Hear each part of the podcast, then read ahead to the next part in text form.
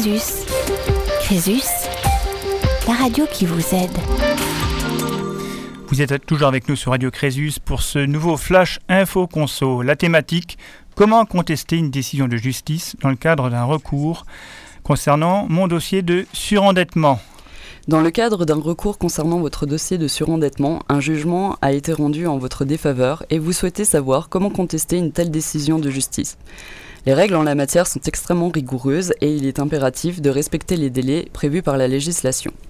Vincent, le tribunal d'instance a rendu une décision qui ne me convient pas. Quels sont mes recours? Alors, euh, sauf disposition contraire, les jugements qui sont relatifs au surendettement sont rendus en premier et dernier ressort. Il existe cependant certaines exceptions qui pourraient permettre donc aux bénéficiaires à la personne de faire appel de la décision rendue.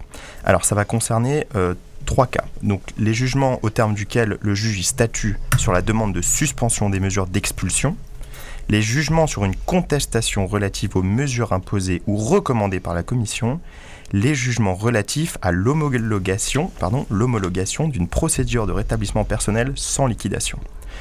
Lorsque le jugement est susceptible d'appel, alors le délai pour ce faire est de 15 jours. Euh, celui-ci est formé, instruit et jugé selon les règles de procédure, sans représentation obligatoire prévue aux articles 931 et 949 du Code de procédure civile. L'appel est-il le dernier recours envisageable? Alors, conformément aux principes généraux du droit, un pourvoi en cassation est toujours possible. La décision de la Cour d'appel est alors susceptible d'un pourvoi en cassation dans un délai de deux mois à compter de sa notification par le greffe de la Cour d'appel.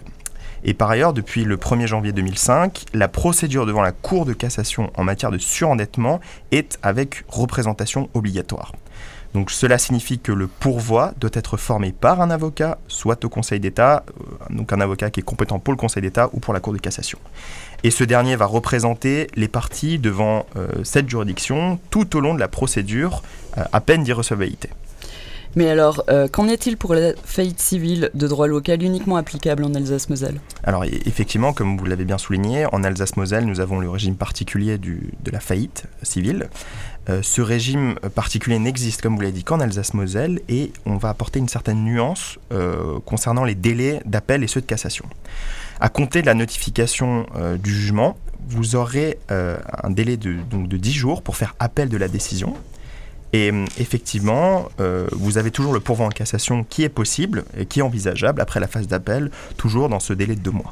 D'accord, très bien, merci. merci. Vincent, merci Fanny pour ces précisions.